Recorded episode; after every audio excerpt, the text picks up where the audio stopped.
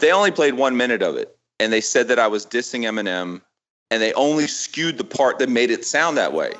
There was no mention of this is a guy who's praying for him. This is a guy who's a Christian. There was none of that. My name is KJ, aka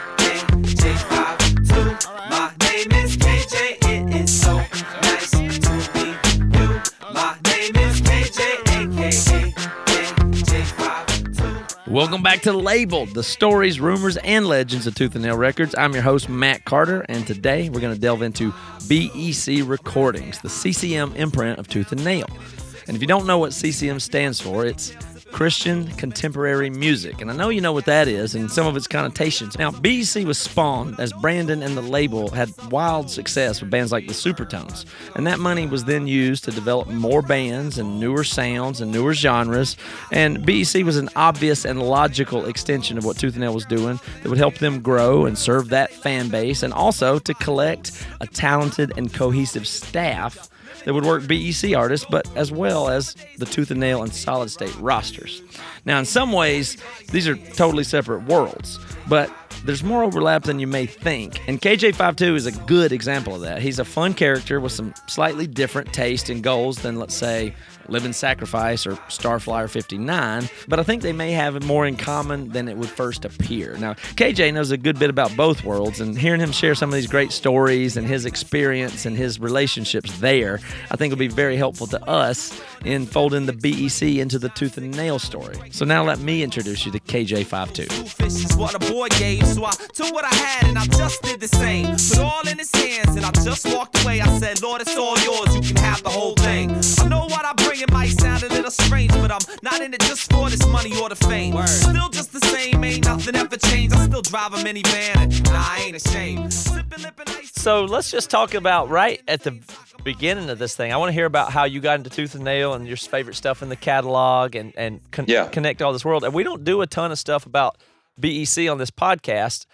Yeah. It's because I have less familiarity with it, less relationships, less stuff like that. I think it's very interesting, and there is so much to talk about in the BEC world, but I haven't figured out how to get in over there or tell the story. I don't know it as as natively.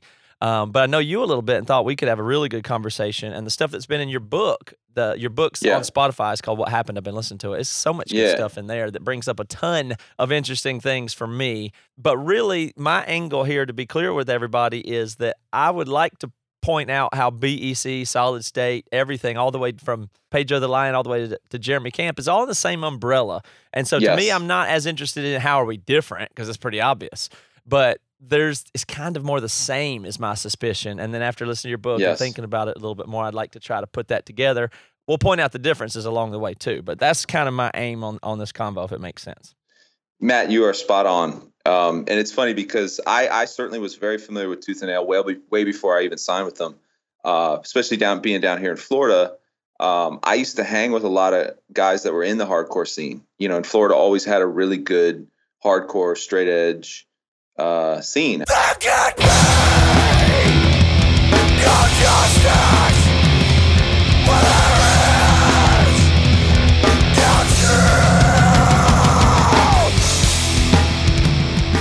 you know, I, down where I lived in Southwest Florida, uh, this guy ran a zine called Outcast.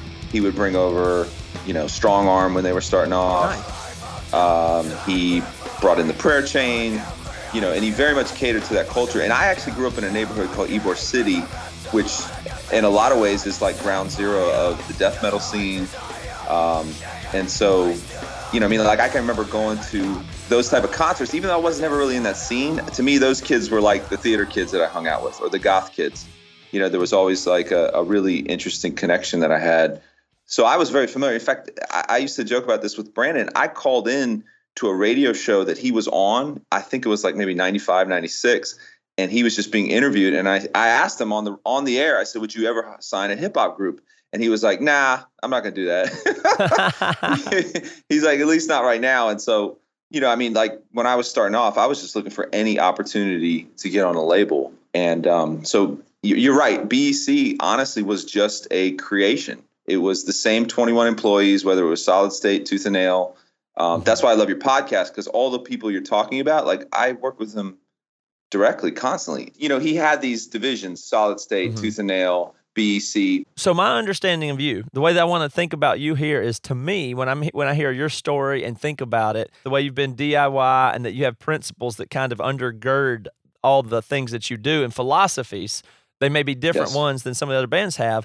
I, I consider you uh, like a more of a renegade, more of a DIY person, more, and I think you identify this Yes. way too. But as an outsider, even in your own scene and in this scene, Yes. Yes. and there may be a perception that BEC or Christian stuff is like this in group of this easy world where you do X, Y, and Z and it's just safe and all that stuff. But I don't hear that in your story at all. I hear you going against the grain, having it difficult, sleeping on floors, uh, Yes. making sacrifices for stuff. And you just have different, sometimes objectives than maybe what Yes. I'd have or some of the other, the, you know, Tooth and Nail or Solid State bands would have. Yes, and to be honest, man, uh, very early in my career, I realized there was more of a life in rolling with the rock guys than there was with the hip hop dudes. I mean, the Mhm. Christian hip hop scene or the you know indie hip hop scene was just so tiny and so struggling for any relevance. I made a choice very early on to to tour with those guys, to hang with those guys, to work with those guys, and to completely forge a, a completely different path A new path. because absolutely a new path. And, and to be honest with you, like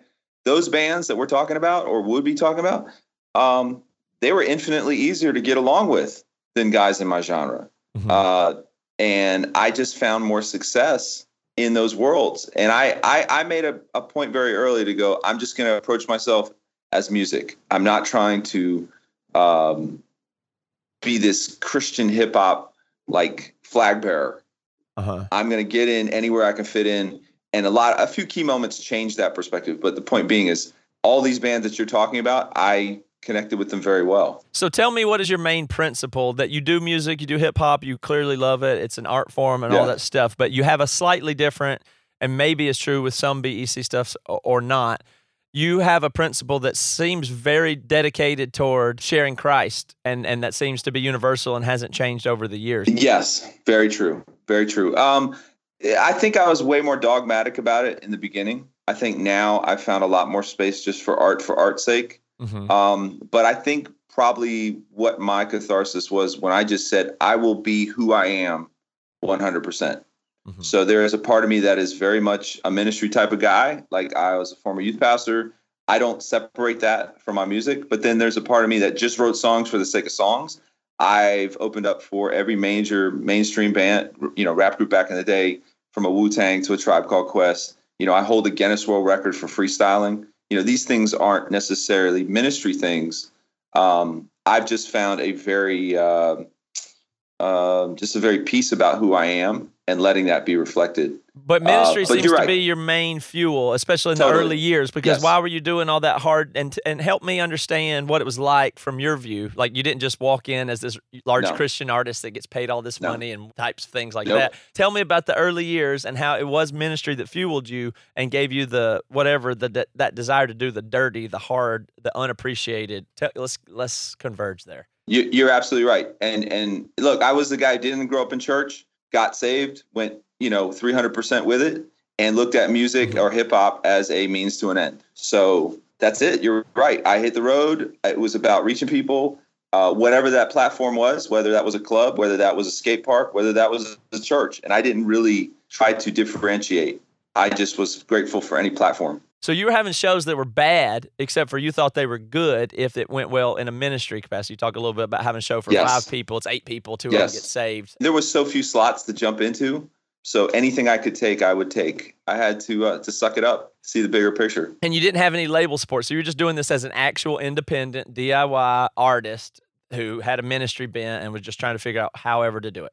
Well i got signed and and those initial tours i did i was signed. I just got dropped within six months. I mean honestly i i, I was a guy i was an inner city youth pastor. I had a bunch of you know housing project kids. I had a dream to do the music. I got the record deal thing that never happens where you send in a demo and somebody finds it and you know lived my dream living in nashville working on the first debut album dropping the album and then just having no place to go play. And the only thing was was this thing called the extreme tour so i booked shows from florida all the way out to the northwest tried to do whatever i could and in you know a typical fashion that you hear a lot of times the label was owned by a mainstream company and what they spent versus what they sold was upside down and i don't care what kind of ministry he does drop them Let's talk about that story. a little bit. Yeah. Well, it was provident. I mean, I was I was uh, essentially being courted by Gotee through my man Todd Collins. Um, and then I floated for six months. They and then eventually they just they just wouldn't sign me. They went with John Reuben over me. Ladies and gentlemen, boys and girlies from upper class America to minimum wage employees. Wherever, wherever you, are, wherever you at, from Columbus, Ohio to your point on the map, it's that kid John Reuben. Like checking one, two, and MCs get the boot when they claim to be the shoe and not the new. and Todd unselfishly, you know, gave me over to uh, Provident, which was Essential, which at the time was Third Day and Jars of Clay and those type of bands, and they just wanted to jump into the hip hop world. Uh, but I was an experiment. And in a lot of ways, I was a failed experiment. You know, what I mean, they thought they thought boy bands and hip hop was going to be the next big wave in Christian music, mm-hmm. and certainly Christian hip hop was not the next big wave. but they signed a ton of people, and that's when you saw Uprok come out. You know, what I mean, but yeah, within six months, I was I got my letter. They're like, "You're done," and that's when I really had to like go, "What is this really about?" I was initially being courted by Gotee mm-hmm. through Todd, and then that kind of dragged out, no contract for six months, and then Todd's like, "Look, they're not going to sign you in." You know what I mean? I'm I'm one of the owners, but Toby is going to go with somebody else. Oh, I see. And you know, he's like, "So I found you another place," and uh, Gotee was my dream, but it just didn't happen. And um, but you know. So then to Provident, and you were only on that six months. So when you got to Provident, you thought this is going to take off, and then you went out and had a small tour. Absolutely. Well, I, it was a, it was a tour called the Extreme Tour where it was just all rock bands, and the, I was the only headliner that would do you know the ministry piece or whatever. But it was just straight outreach. I mean, like you just roll into a skate park, you'd set up, you start doing music, and we'll see what happens. I mean, it was literally that. You know, I was in Pioneer Square in Seattle. I was right there in the middle of you know, Portland just with the sound system, just doing the best I could. Wow. You know, I mean, we were right there in in the Northwest, and that was honestly a huge, massive switch up for me. Uh, I didn't know anything about the Northwest, never been there, didn't understand the culture, um, and it was sink or swim. And you know, I'm not making any money. I'm trying to sell my, you know, my album at an outreach. You know what I mean? Mm-hmm. and then and then the label's like, you know, we tried, but you're done. And and I had to really figure out what my next move was going to be. Wow. So that was a, a, a false start there. Did you think it was over? Uh, what, what, what how did you get to tooth and nail? Uh, uh, I mean, uh, essentially, yeah. In some ways, I did feel it was over. It was one of those deals where I had to go dig deep and go, did, did do I feel like God has actually called me to do this? And if that's the case, then then the label will present itself in time. But I tried talking to at least five other Nashville labels, all the major labels, had meetings, they came out to shows. I had a plan, you know, I had a very specific plan of what my next record was going to be like. I had Dear Slim in the back pocket, you know, like I had a very clear vision and none of them would touch me. They would be like, yeah, we just want to see what happens and da da da da. And I was just getting the runaround. Tooth and Nail com- came completely out of left field.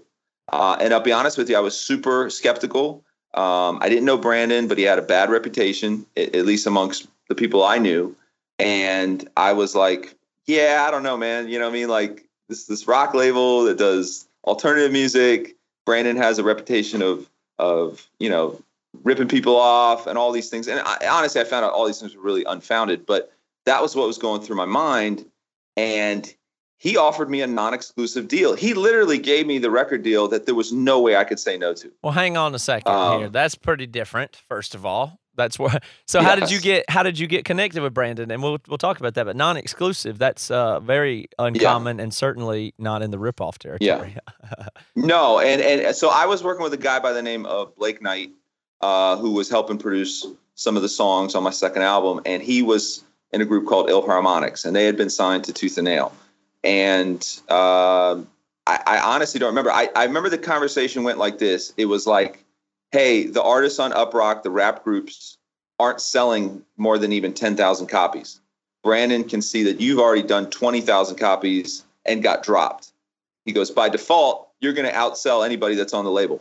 And the initial conversation was, I want a rapper who's not afraid to chase after mainstream success. And I, when I say mainstream, just meaning not trying to keep it real, just trying to sell some records and make my and make my music. He's like, I want they Brandon is looking for that type of artist.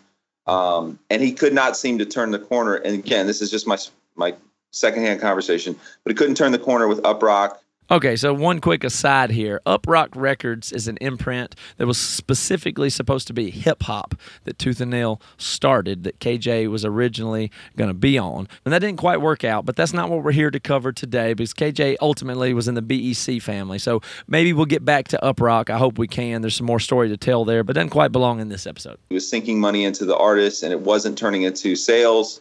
And he's like, look, if we just even do minimal effort with you, you're still going to outsell it. Mm-hmm. And I said, not only am I going to try to sell records, I got a full plan on what I want to do. So he came back with this non-exclusive deal that he literally said, if you want to go sign to somebody else at the same time, I'm totally fine with that. Here's the deal. That's it crazy. was a three album deal. exactly. I was like, who does this?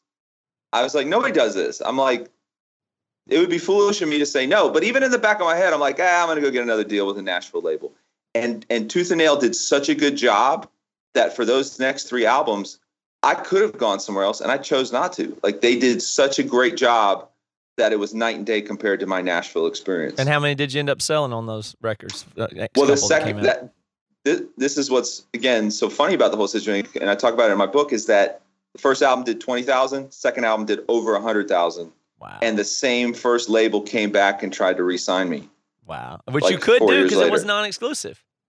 Which I could do and I turned them down, and they ended up re-putting out the same album again, and the same album came back and did like another seventy-five thousand records. Wow! So like, it was like mind blowing. But I I realized very quickly that the tooth and nail way of doing things versus the Nashville way was night and day. Mm-hmm. And you know, I had seen how Nashville had overspent on everything, but I'm the one that ends up suffering. That's Whereas right. Tooth and Nail was like make quality records, make them cheap, make them cheap. And it really, all, it's funny thing was it, it really came down to booking a hotel, and it was mind blowing. Whereas I would be stuck in a hotel with a Nashville label at full rate for a month, and it's just running up my budget. Whereas Tooth and Nail was the first label I'd ever heard of that would price line their hotels. you know what I'm saying? Like yeah. it wasn't like they were sticking me in the Motel Six. They mm-hmm. put me in a decent hotel, but they price line it, and it was so much more fiscally responsible that I thought, oh, of course. You know, yeah. Brandon again to his credit, I would do a photo shoot and he would go buy your clothes and then he goes just return the ones you don't you don't wear. Yeah. That point is very important to, to realize that that Brandon and Tooth and Nail recognize this really big gap between what a major label is doing and, and its inefficiency or giant labels or you know yes. that are swinging for the fences looking for the multi platinum X Y or Z uh, and yes. then Brandon realized that the times had changed and it's possible to make a bunch of money selling tens of thousands of, of copies, if not hundreds of thousands, and then keep all the money. Yes. Now, that requires you be frugal. And then when you begin to yes. be frugal and have lower salaries and Priceline hotels and put pressure on for, you know, hundreds of dollars here or there, then it's not that hard to get a reputation, especially when you've sold hundreds of thousands or millions of records. It's not hard to get a reputation. Yes. But really, you're figuring out a new system to empower growth. Yes. And then even this whole BEC side, this is in the exact yes. time after Brands with the merger and he's trying experiments and he figures out many ways to maximize sales and money to utilize to continue to grow the entire indie Christian this whole scene. He be, he's able to continue to do it um, by having his foot in a bunch of areas and optimizing them. And so you come along at just the right time to be part of that story. Well, I didn't know that that you could do that. Like again, the excess and the decadence and the and the Nashville side was just I thought that's the way you're supposed to do things. You know, and granted it's the early 2000s, you know, like everybody's selling, you know, a jillion records and we were you know, they were owned by Jive, so it was like, you know, I'm up against Britney Spears. The problem was the pressure level was so high. Like you had mm-hmm. to come out the gate and do 100,000 records. Whereas Tooth and Nail was like they were they basically said if you just do what you did the last time, we have a success. Not a drop. You know? Yeah, it's a success. Not a the drop. same number, same fans. Yeah. And, and the other thing that was interesting is that he was completely hands off. Like Nashville was 300% trying to guide the conversation on every angle without really knowing anything about hip hop or CCM. And granted, we were all trying to figure out at the time. But I'm saying I had my A&R, the label head. Everybody was at the photo shoot. Everybody was trying to buy the clothes. Everybody's trying to style you. Everybody's trying to image you. Yep. Everybody kind of has an idea of what the music is supposed to sound like, but they're making it up as go along. Whereas Brandon was just more like, "Hey, I just want you to do a song with Aaron Sprinkle, and I'm fine." Mm-hmm. You know what I mean? Like it was just a totally different approach And you know, and I, I was really blessed to have a guy by the name of Todd Collins in my corner, who again was one of the Gotee owners, but ended up still staying with me even when I got dropped. Like he produced the records, and you know, he was able to, you know, help guide that ship in a lot of ways too. So again, I, I would probably end up only talking to Brandon maybe once a year, if that, maybe twice a year.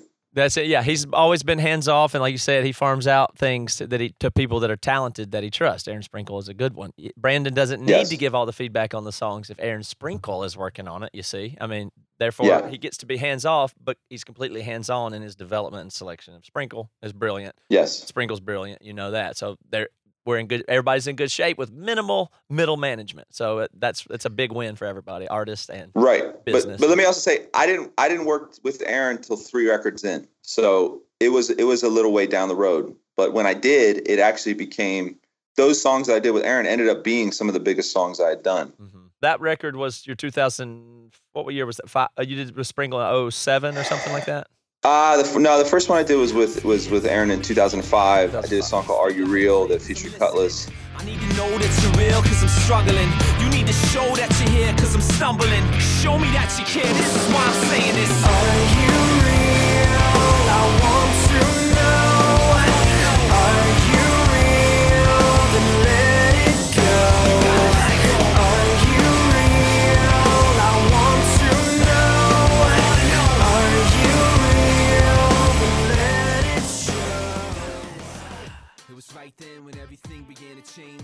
started looking at these things in a different way. I saw life through God's eyes, and it wasn't the I just remember I like I walked in and Aaron was passed out on the couch. Like I'm like, okay, I guess this can be a different kind of session. like he had been up all night working, and I never forget. He was like, and I and he kind of rolled out and he's like rubbed his eyes and he was like, let's get some coffee. And I remember looking at him thinking like, this guy kind of looks like Frodo Baggins. Like he just reminded me of like this this this this tiny man with this just incredible music knowledge, and I connected with him immediately. And I just remember we were both super tired and burnt out, and we just sat there. So then you wind up being part of the Tooth and Nail family. So, you know, I love asking people this this uh, question though. But what Tooth and Nail catalog songs are impactful or became impactful for you? Yeah, uh, Stephen Christian booked me for a show in like '96, way before he became Anberlin. He used to run this little club in Winter Haven, and I remember when he did a cover of The Cure's. Uh, dang it, I can't remember which cover he did. It was uh, one of the top five Cure songs. Anyway, that song was huge. I never heard somebody reinterpret a Cure song like that, even though I wasn't a massive Cure fan. I just knew the music, and I knew the kids that like were, you know, into that. Uh, and I always loved his tone.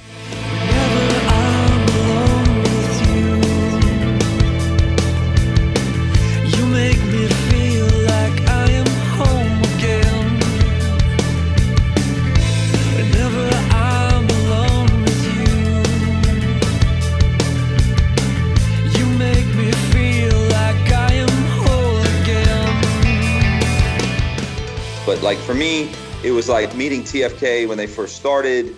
Um, you know, one of the songs that they did actually really impacted a childhood friend whose marriage had been broken up. And because of that song, it actually helped put their marriage back together. And it was at a TFK concert that I was opening up for. I got to introduce them Wow. to them. What TFK song? So it was called uh, I Wish You Well. And it was one of those deals where they had actually been divorced and the ex husband and the wife had both been listening to the same song on the radio.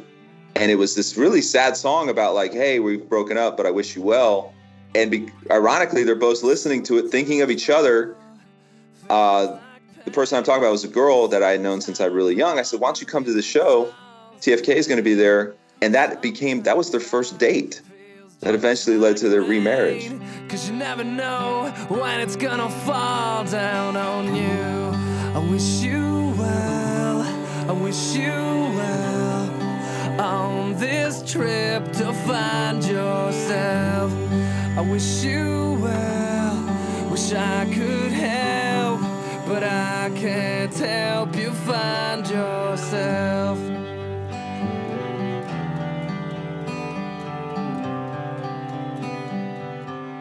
And I thought, this is bizarre because like you hear stuff about their own music, but to know that like your friend helps that hap- help that happen. Um, so like just to, to see that, to see that that connection, stuff like that. I mean, you know, me and Jeremy Camp got signed like right around the same time. I remember being in, you know, Brandon's Benz and he's like, I, I found this guy, check it out. And I thought, this dude is going to be a whole new level for, for Tooth and Nail.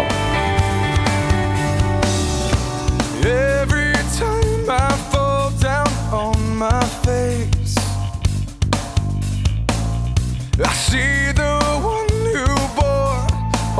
my shame. Well, to know that you are everything I need you to be. You're my ever present help and time of need. What year was that? That was 02. That was when he first flew me out. And I'm, I, I'll be honest with you, man. I'm, I'm a lyric guy. I'm a lyric guy and I'm a groove guy. So like, I want to hear what you're saying and I want to understand it. So a lot of the times, some of the Tooth and Nail music was just so abstract. I didn't understand, you know, what the content was about. And I understand it's a different type of vibe. Give me an example of something you didn't get that other people were liking.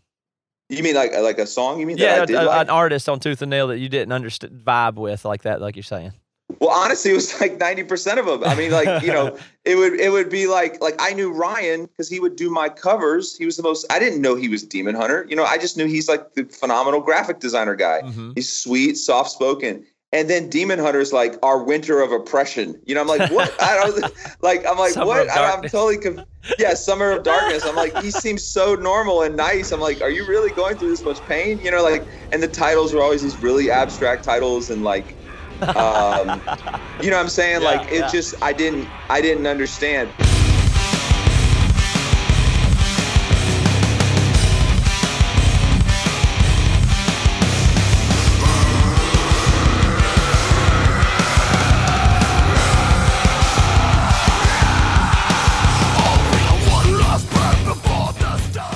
So like even just the fact that you know screamo music, like you're literally screaming.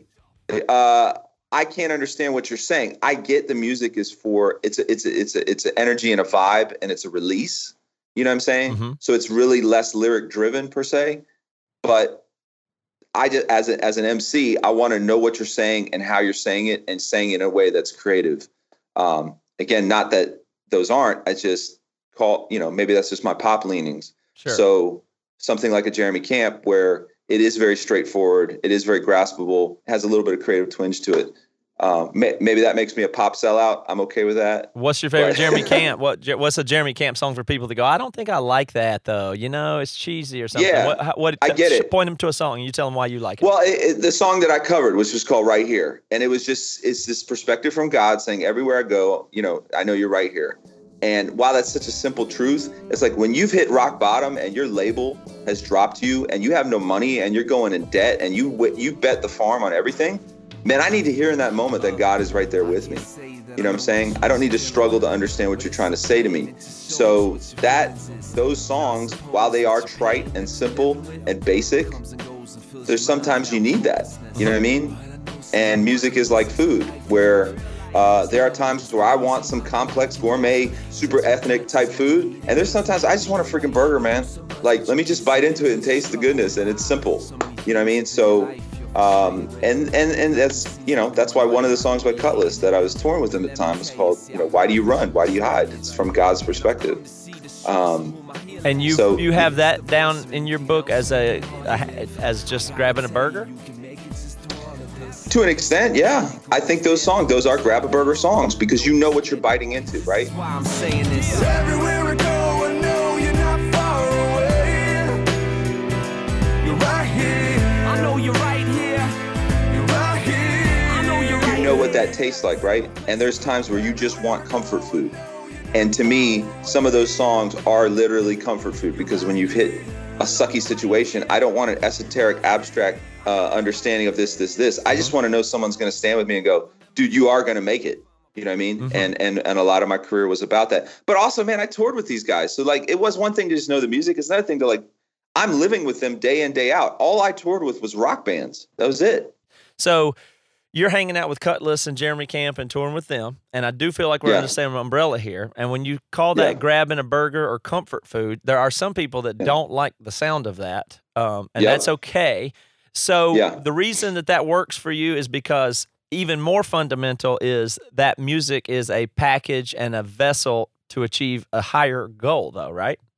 Yes, to an extent, yes. But again, to me, Stephen Christian redoing a, a Cure song, like that's a pure, just artistic song, right? Mm-hmm. From a great guy with a great tone, with a great voice. Right. It's no different than how much I love the police. You know what I'm saying? Like, I, I'm not necessarily relating to the content, but you can't help but appreciate something done in excellence with a uniqueness to it. So, um, If you're making that, but but but you're saying you can make a simpler song for people that, and here's another one where I think it maybe diverges a little bit, but you're making sometimes within this world music for people who aren't the most avid fans of music, but they're people that all, Absolutely. that utilize and use and listen to music, but in a more passive way. Can you speak to that a little bit? Absolutely. Oh yeah. Well, listen, that was a that was a hard part for me because I'm a MC. I wear a backpack. I do graffiti art. You know, what I mean, I came up breakdancing. I came up in the hood and in the suburbs. Like, there's the art and the culture of hip hop. But I'm stuck in this CCM world in some tiny Baptist church in the middle of nowhere because that's the basis of what this genre comes from. Trying to dilute this into a way that they can relate to or connect with. And the thing was, is like I would do these dumb throwaway songs that were literally just hidden tracks, right? Mhm. It's some dumb thing about a Mountain Dew drink or something like that. I roll in, I roll in, and th- and that's all they want me to do. and I'm like, do you not hear this stuff That's over here where. I'm like pouring my heart and my guts and my you know creativity and my lyricism? They're like, no, we just want you to like do some two minute cheese ball song about a cheeseburger and a fry and a coke. And I'm like, I'm at a crossroads because I'm like, dude, if I do this, this isn't really artistically what I want to do. But I, you know what I mean? But I'm like, okay, fine. I guess if they want cake, give them cake. You know what I mean? And that's when I started to understand like the underbelly of what the CCM market was, that it was like, you know, you had to appeal to this small town, um, Midwestern, you know, youth group culture. Hey everybody, it's Zach from Citizens. One problem that's continuously plagued us as a band is that we actually have too many fans. And so one of the things that we're trying to do this fall is go on tour. Because once you hear us live, you probably will never listen to us again. If you live in or near Des Moines, Minneapolis, Chicago, Milwaukee, Fort Wayne, Totowa, New Jersey, Washington, D.C., Lynchburg, Virginia, Greenville, South Carolina, Knoxville, Tennessee, and Nashville, Tennessee, please go to wearecitizens.net, get your tickets. We just put out a new record called Fear, and there's more coming. Whatever it takes to get you to stop listening.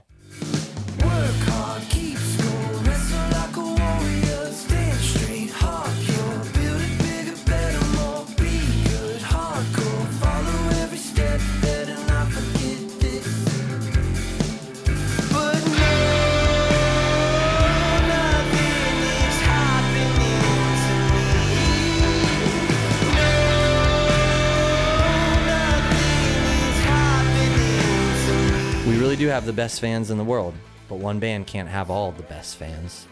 So we got to get rid of a few, which is why we're bringing along with us Ghost Ship, The Eagle and Child, and Allie Page. Because once you listen to all of us, you'll probably never listen to music again. Go to wearecitizens.net and get your tickets today.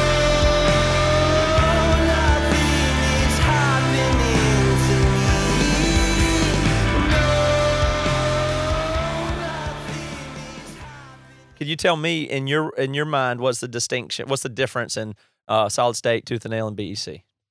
Well, I mean, BEC was run of the run, you know, right in the middle. It was Tooth and Nail's attempt to get in that they had been pushed out of. You know I'm saying? Like OC Supertone selling all those records, getting no Dove nominations. You know I'm saying? They should have been, you know, given those those looks in the CCM market. I think that's what BEC was. It was the idea of going, okay, fine, you know, we'll play your game. Um, and that's why groups like, uh, you know, Kutless or Jeremy Camp, and eventually myself, all found ourselves on BEC. Again, it was just the same 21 employees. Whereas Solid State, like that's way over to the other side. You know what I'm saying? Like those groups maybe might, you know, flirt with the CCM industry, but they are off playing clubs and and they're going to be in alternative press magazine. You know what I mean? And Tooth and Nail is sort of that somewhere happy medium between the two, in my opinion. You know what I mean? And I would connect with all these guys in some way, shape, or fashion. Probably less the solid state guys, um, but I you know, and then and then there's Uprok, which is over here, which is like this attempt at doing Christian hip hop, and it's just struggling. What is the same about Tooth and Nail, Solid State, and BEC? That the same execution applies to all of them, meaning do records that are done high quality, but at a low cost, that are done, you know, visually well, and that are are allowing the artist to be themselves. You know what I'm saying? It's like equip people to be a 10 at what they're already a 10. So that was what I saw. And the funny thing was like I would be working with guys that were solid state, you know, employees. Never once did they like give me the shaft because I'm this random white youth pastor kid from Florida doing Christian rap. There was never a distinction of, well, I'm not going to work for you. Like I'm not connecting with your music. Like everybody worked equally hard, no matter who I dealt with. Interesting. On any aspect. Now, you know, in in this podcast, even we've covered that a decent amount to where there is, yeah, without a doubt, and there has been uh, over the years, in in every time period, I believe, an undercurrent of people who were snobbier and did not treat certain artists well. That's always existed, in my view. You didn't ever feel that way at all. Well, well, maybe maybe I didn't know enough to know that. And again, I didn't necessarily. Oh, I wasn't always working directly with the label. I was working with the one A and R at Uprok to an extent. But I'll be honest with you, I think I was just such an anomaly that they couldn't even have a snobby opinion to me. You know what I'm saying? That's like, cool. That's good to hear. I was I was the I wouldn't even say the black sheep. I was like the adopted, you know, kid that comes for Thanksgiving dinner. It's like you can't even figure out exactly what I am. We're just going to be nice to him because he just, mm-hmm. you know, is is doesn't fit the mold. But they couldn't deny. I mean, I was selling records. You know what I mean? My first album did a hundred thousand. Second album did another hundred fifty thousand.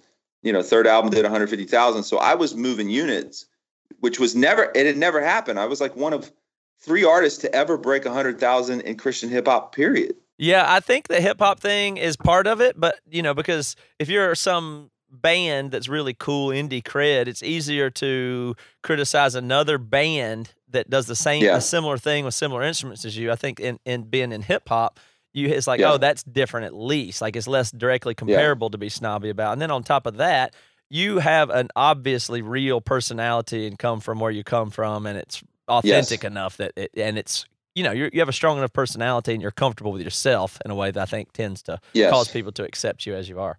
Yeah, and I wasn't looking for validation either. I mm-hmm. wasn't looking for best friends at the label. I'm just like, do your job. That's it. That's all I care about. And granted, I had a manager at the time, and she was probably dealing with most of that. So you know, she would complain constantly. But you know, I mean, like all everyone I dealt with was always cool. Uh, but I did not need them to stroke my ego.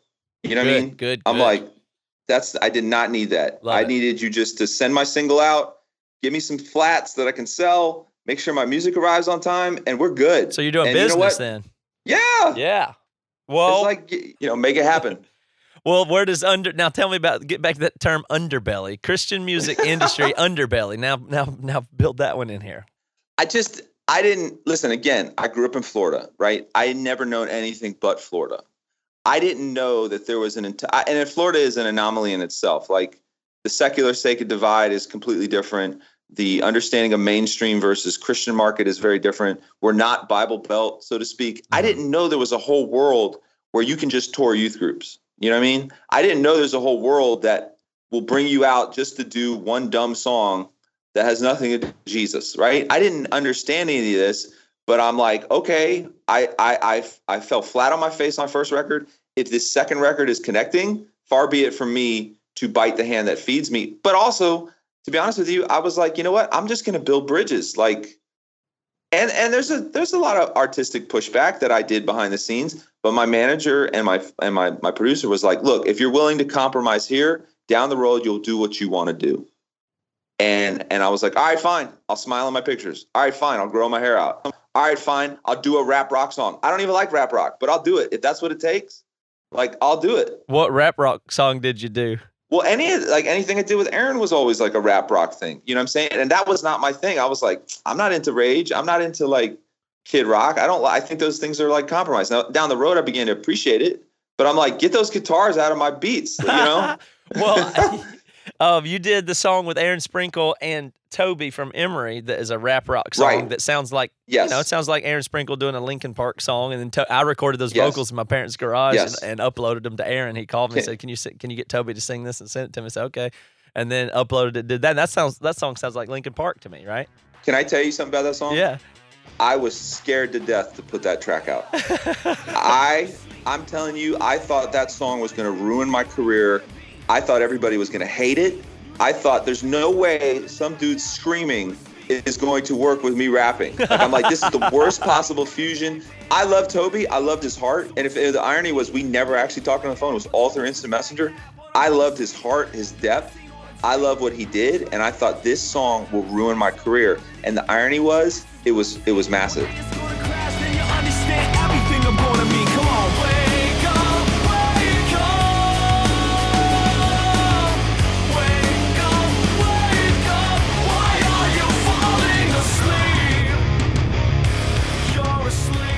Like it was the first thing I ever got spun on radio. It was, and guys that were like straight up hip hop heads, especially my DJ, who was like a Puerto Rican guy from, you know, Brooklyn, was like, dude, I love that song. I'm like, you like that song? You know what I mean? Like of all the things I've done, this is the one you like. And I and and it just shows that I don't know.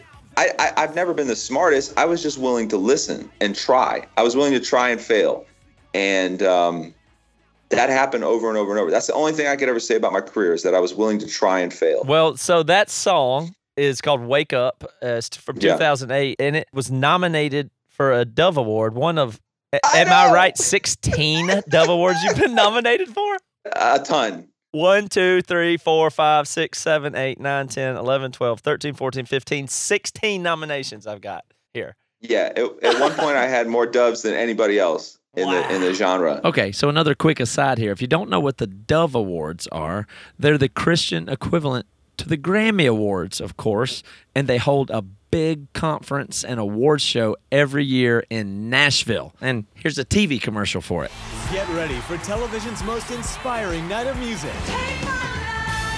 And the Dove Award goes to The 41st annual GMA Dove Awards, Sunday, April 25th at 8, 7 Central.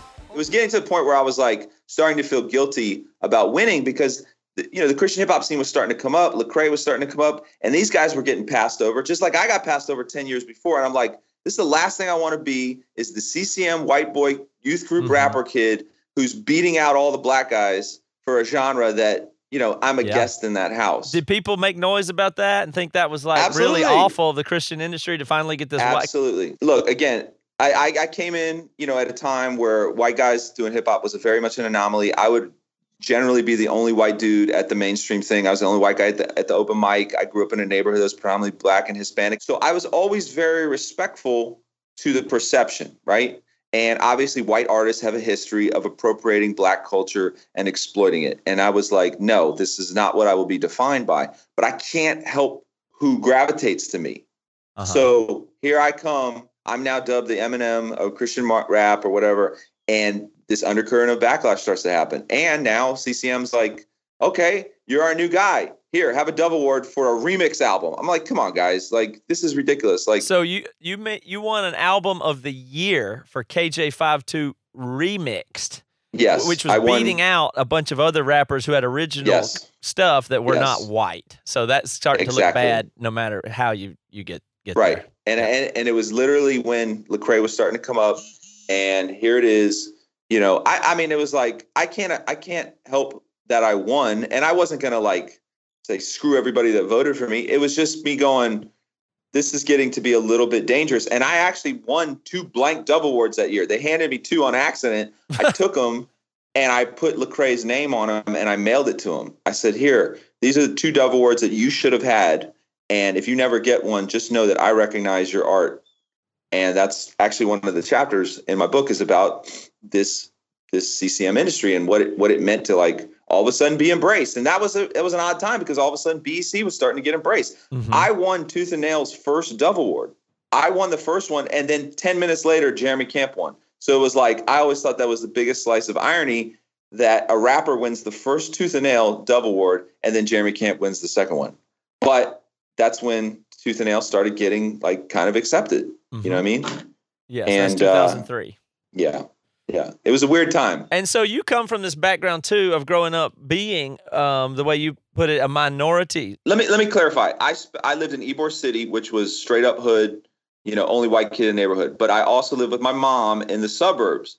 So I'd bounce back and forth. And then summertime I'd go to North Michigan. So like I had every possible perspective you can imagine, but I wanted to be accepted by the the people that started this genre. So like it's like I'm looking for acceptance of my music from my peers, and my peers were black and brown in that respect. But like anything, as you get popular, you can't help but have a large white fan base.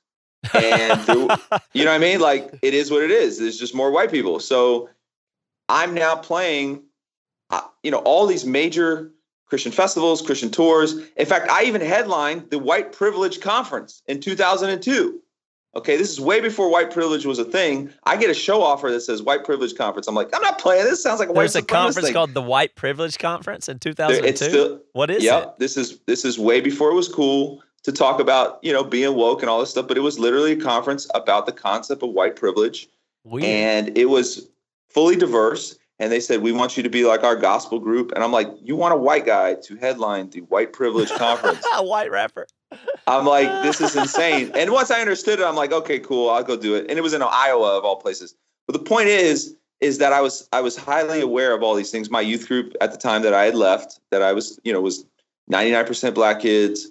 Uh, you know, I just lived in a very diverse world that I always wanted to never be perceived as the guy that did not respect the culture, that was trying to appropriate the culture and trying to exploit the culture. I swore I'd never be that guy. Okay, so now we're going to fast forward and fill in the gaps to a time in the future when you are officially named by VH1 to have had one of the most 40 embarrassing moments in hip hop, and it's along the lines of what you just described as your fear. Yes. So let's do Yes. that. let's do the Yes. whole story. Great. Good times. Good times. It's obviously unavoidable that you're going to get the Eminem comparison here. You're winning the Yes. Dove Award. You know, you, you you enter the scene at the time where he explodes, and you're aware of the phenomenon of when there are Christian artists, they're often oh targeted, gosh. labeled, or even built to be the Christian Yes. version of this. So clearly, Yes. everybody knows that you were developed by a major label. Of, you were you were grown in a lab. Ran through a program that copied Eminem, and then you were manufactured by the corporate elites to then be the Christian Eminem. Right? Is that how it happened? Of course, Okay. I, I used to love those freaking those freaking labeled things, and it would they would always be so inaccurate. And the funny thing is, I remember like the first time someone was like, "Oh, you're like." You know this this Christian Slim Shady. I'm like, "Ah, my album was out before his was. Like, how would I even copy them? You And had it- an album before really- he did. Yeah, like my mm. first album was done in '98. His came out in '99. So I'm thinking, like, how could I sit here and try to copy? But it didn't matter. Mine dropped in 2000, and it really did not matter when you're talking about again the church world Sure. they just they just were like if you like a here's b Right. and so i spent like the first year trying to fight it and then i said you know what look if that helps you you know in some way shape or fashion then far be it for me to fight it you know i'm just going to keep my mouth shut and and and keep it moving and that's really where dear slim came out of i didn't think he'd hear it i didn't know he'd get a copy of it i didn't know i'd talk to his ex-wife i didn't know i'd wind up on trl you know what I mean? I, and it's funny, there's a Brandon story in that because, you know, at the time, Tooth and Nail had a connection with MTV2. So they said, we're going to do the Dear Slim video. We'll send it to MTV2. MTV2 said, we're going to consider it. And then we all forget about it. A month goes by, and literally, Brandon gets a call from MTV out of nowhere. I'm in Canada, of all places. And they said, we're playing it tomorrow on TRL, and we're going to make it controversial. wow. Like they told them that. Well, and they did. They, what was the when you wrote exactly the song? What was your intent? honestly, I was just doing what rappers do. Like it's like you got something on your mind, you talk about it. It's just a stream of consciousness. I took what was done in the mixtape world. The mixtape world was like if you wanted to talk to somebody, um, if you wanted to talk to somebody in the mixtape world, uh, in the in the hip hop world, you took their beat and you rapped to them. Like that was a thing. So I was taking the idea of Stan, like you would do on a mixtape, and I'm rhyming directly to him and just saying what I wanted to say, not in an abrasive way or an obnoxious way, but this is what I gotta say. Yo, dear Slim, I never wrote you or been calling. My name ain't Stan, son. Nah, we never met. Okay. My name's KJ. Let me begin by introducing now myself to you and these very reasons I'll be writing. Why I took the time in the who, and where, and why, and the purpose of my verse and the reasons I'm reciting. What I hope you're learning from the truth, I pray you find it. And every word I'm writing down upon the dotted lines. See, I heard your first album's called Infinite. I heard it. I shook my head, cause nowadays you sounding different. different. What drove you take your whole persona and be flipping it now? What makes a man totally change? I ain't getting it. See, was you sick of getting booed when you was ripping it? And sick of never having dough and you wanna put an end to it? With goods all kinds of dough, plus all kinds of flow. Not to gain a world of fans, but suffer the loss of soul. To whom it may concern. So you kind of like acknowledging the comparison there and getting ahead of it in a uh, way. I wish I could tell you that I was that intelligent and that smart at 27. I just was writing a song and I wrote it at like two in the morning, and that was literally it. I didn't even think I was going to put it out. I just did it at a show, and people lost their minds. And so when I got the deal with Tooth and Nail, I'm like, well, it's got to go on this first album. You know what I mean? It's garnering too much reaction. But I mean, look, it, it, it went sideways. I mean, TRL took it, made it controversial. VH1. What? How did they make it something. controversial? Like, what was the? They only played one minute of it, and they said that I was dissing Eminem, and they only skewed the part that made it sound that way. There was no mention of this is a guy who's praying for him. This is a guy who's a Christian. It was none of that. It was just like this guy's a hater. He's going after Eminem. What you be the judge? Here's this video. Boom, and then they cut it off. So it's like, Mhm. like, and it came out of left field, 300. percent Like I, I'm just literally stuck in a in a car in Canada, listening to my wife hold it up to the t- TV oh, set. Oh no! Oh no! You know what I mean? And I'm like, what? That's not even the song. Like, come on. You know, like, and then getting death threats over it and getting like this massive backlash from, because I, I started getting backlash from the Christian rap industry where these guys are like, you're making us look bad. You know, you're doing this for, for attention, blah, blah, blah, blah. Oh, because you made other Christian rappers now Christian rappers look bad because of what you did, like as a whole. you know, I'm say. sure. I'm sure some of it had to do with jealousy. I'm sure some of it had to do with misconception. I mean, look, rappers are sensitive like you would not even believe. Like, you know, so I was getting Christian rappers writing diss songs about me. I was getting mainstream rappers writing diss songs about me. I'm getting dragged through the mud, you know, in the in literally the highest level of media you could imagine. I mean, MTV's TRL, there was nothing bigger than that No. you know and all the while i'm just trying to like get out of this apartment that i'm living in and hopefully like pay my bills this month Wow. you know off a song i wrote on a whim And then when But- the VH1 show is even even worse.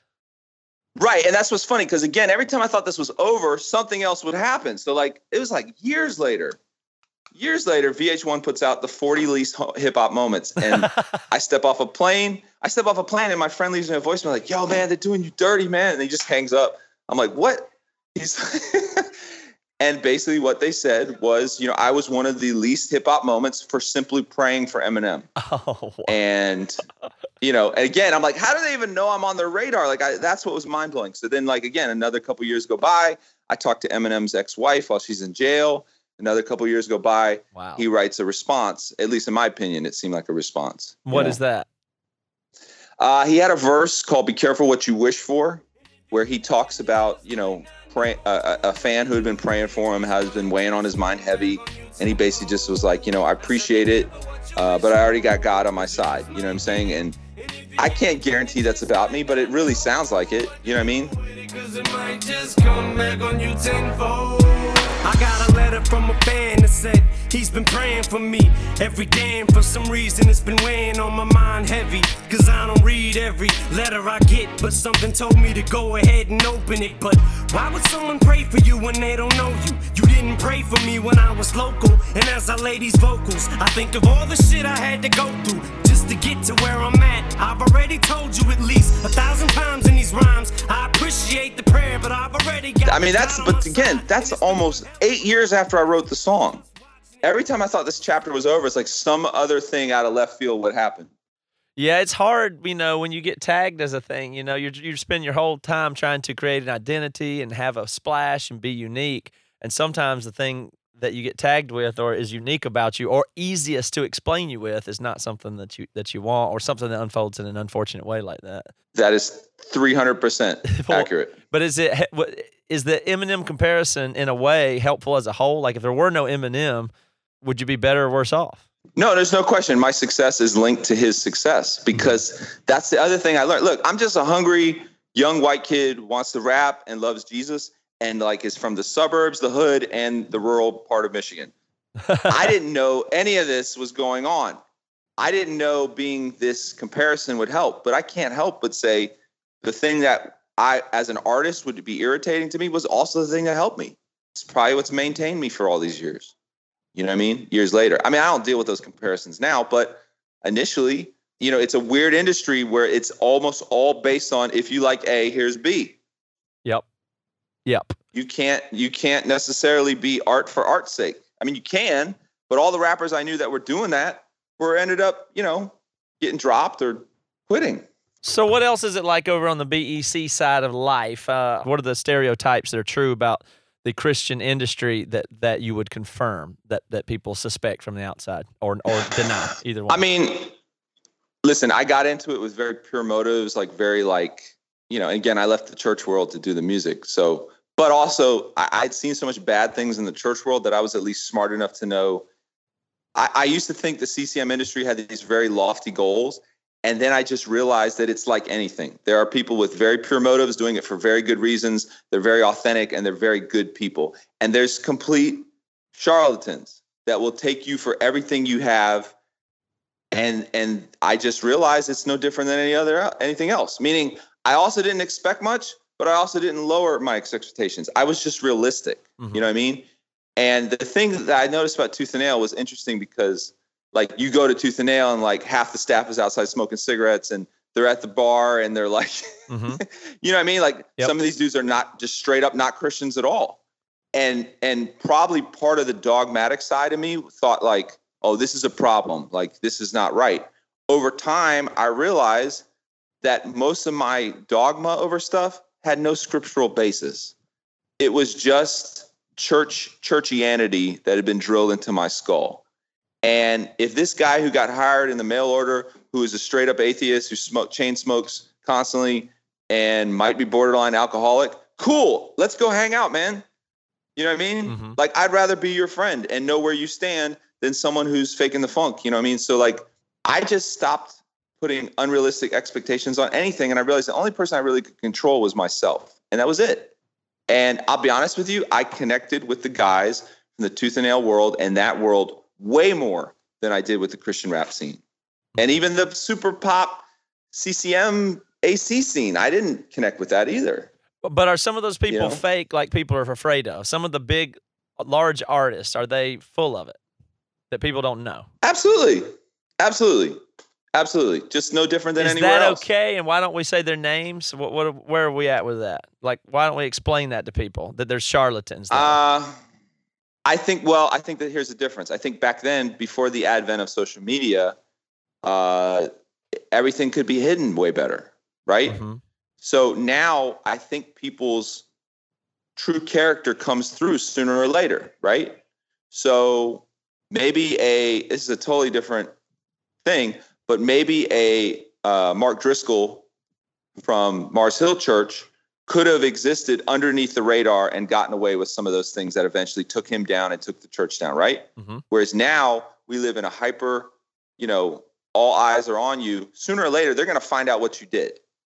You get what I'm saying? Well, it, So maybe. anyone that- you- No, you don't think so? Okay. Well, it puts us in I'm the wrong. middle though, because now people are going to be better than ever at hiding certain things. And on the other hand, there's this really gray area where it's more subtle. I think. Well, and if you care to here- know, I think you can see who's fake and who's not. Here's what I realized. I just knew that sooner or later it all caught up to you. Mm-hmm. Whether it was out in the public or whether it was not, if you're burning people for money, if you are, you know, saying one thing but living something else, it just caught up to you sooner or later. It's like I don't have to drop a dime on you, man. You drop a dime on yourself sooner or later. Yep. You No, know what I mean? So I sure. I just I just got to a point where I didn't really care. It's like, you know what? If you're banging chicks after the show, that's on you. You sooner or later one of them's gonna get pregnant and you're gonna have to deal with the repercussions of what you did. Yeah. That's just what's gonna happen. Right? Yeah. So do I really need to expose you? Nah, you're gonna expose yourself sooner or later. I'm better off keeping all my energy and my bandwidth on myself and just maintaining integrity you know, and I feel like that's what's kept me for 20 years. Uh, Longevity You know is a I big deal. Yeah, you're right. You you'd have. i mean, there's plenty of opportunity for people to make mistakes and then come out or let their own mistakes just take them down on a practical level. Yes. So would you say Yes. then? Would you advocate on the other side? And you can name names here. Who are the really good individuals that are making? They're really great people doing the right things for the right reasons that everybody would be happy to know them deep down. And they would be either pleasantly surprised or, or verified that these are great people, and this just happens to be the music and uh, you know calling that they're up to. Well, it's weird. Like I played a show with Jeremy Camp like literally a couple weeks ago, and I have not seen this guy in a couple years. You know what I mean? And again, we both had sort of the same inception, and we played a show together. I was the opener or whatever, and it was like no different than when I met him back in the day. You know what I mean? Like he still had the same sort of vision, same sort of heart. Nothing had really changed right there. I'll be honest with you. A lot of the guys that I came with, they're just not around anymore. Um, so I, I don't even know if I can verify anybody because most of them are gone. You know what I mean? So I, I will say a guy like Toby, you know, Toby McKeehan is what I'm talking about. Toby Mac from DC Talk has sort of has really done well to to maintain the same uh, sort of level of what he does. Um, um, uh, so I found an authentic, authenticity there. Um, but I'll be honest with you, man. For the last two, three years of living the indie life, I've just really been out of that scene. Mhm. You know what I mean? I don't really mess with anybody. Um, I'm just busy doing what I do and being who I am. I hear you, and I want to talk about being independent because that is such. I mean, that's definitely the thread here, and where I want to end. Yes. Even the BEC side and the Christian side over there, it seems though that you again you, you have all the same things that I identify in all the other stories, but just in a different kind of world. You have the struggling, the sleeping on floors, the not making money, the trying to make an Yes. impact, to try to do things your own way, to cut against the way it's supposed to be done, to feel like an Yes. To make progress, to manage your own career. Just you know, all these things really do sound the same. You even have in there where you're not Christian enough and too Christian, and you had a big run in with Assemblies of God. And to me, Yeah. that that that even really screams this whole thing. It's like people love to divide over the smallest things when they're so the Yes. same. And I noticed that Yes. all in music and in all the Christian and post-Christian groups are almost the exact same, and they come from the same place.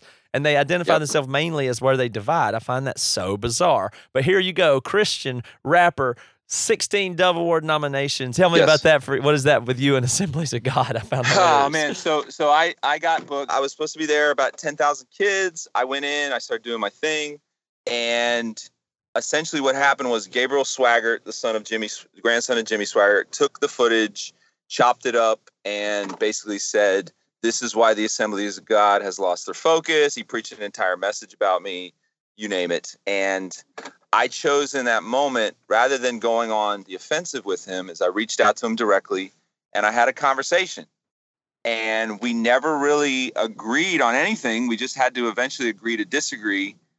Well, what Uh, his then claim? flat- what bothered him about what you were doing He- at the he- Assemblies well, of God one, I mean, event?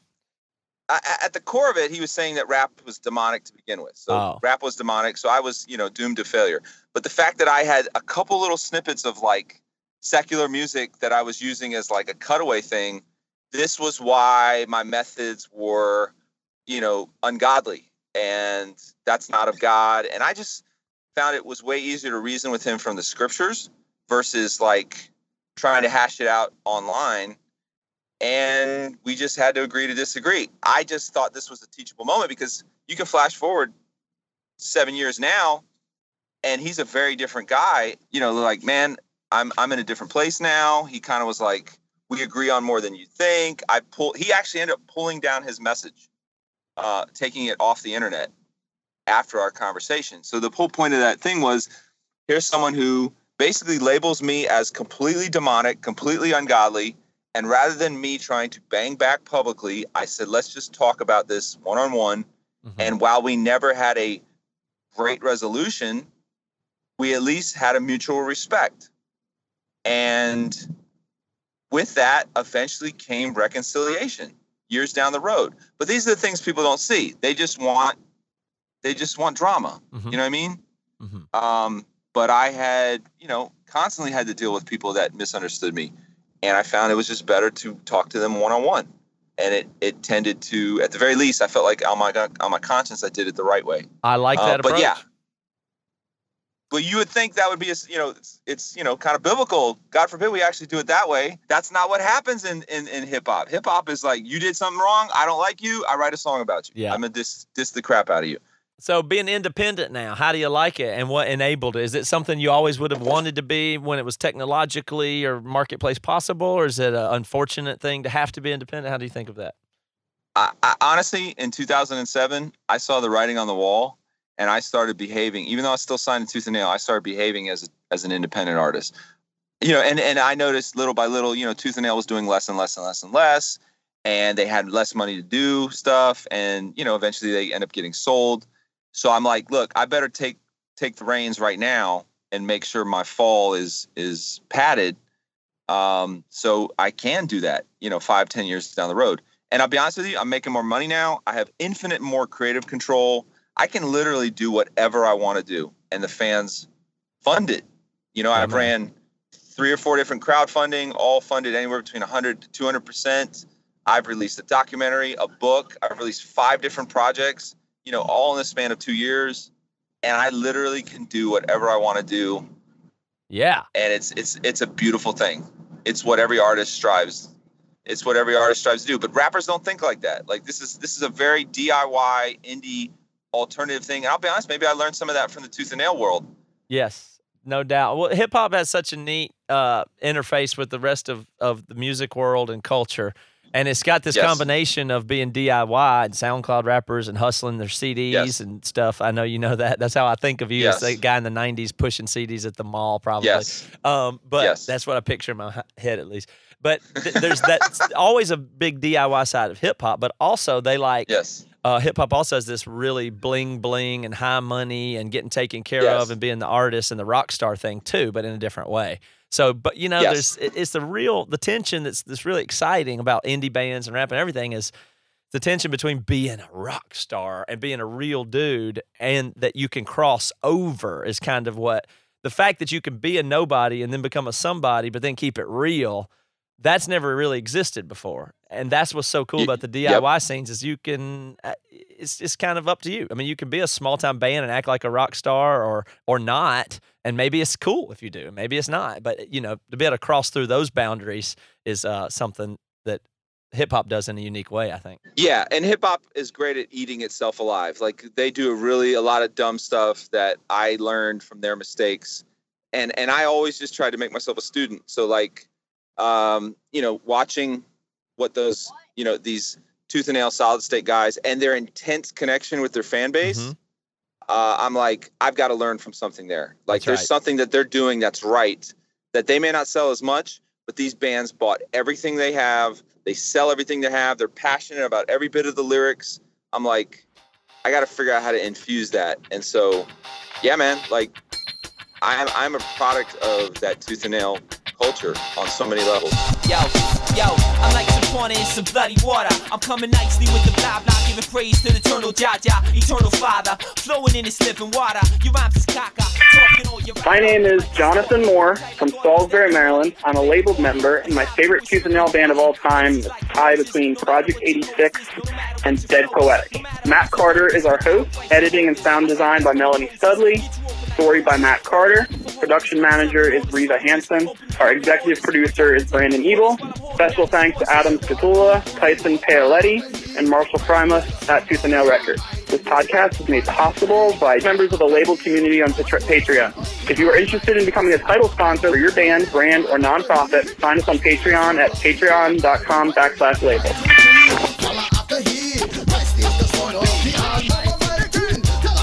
Salvation is free. Read about the Bible, tell you about a 23. He is the way, the truth, the life, and to the planet, this glory.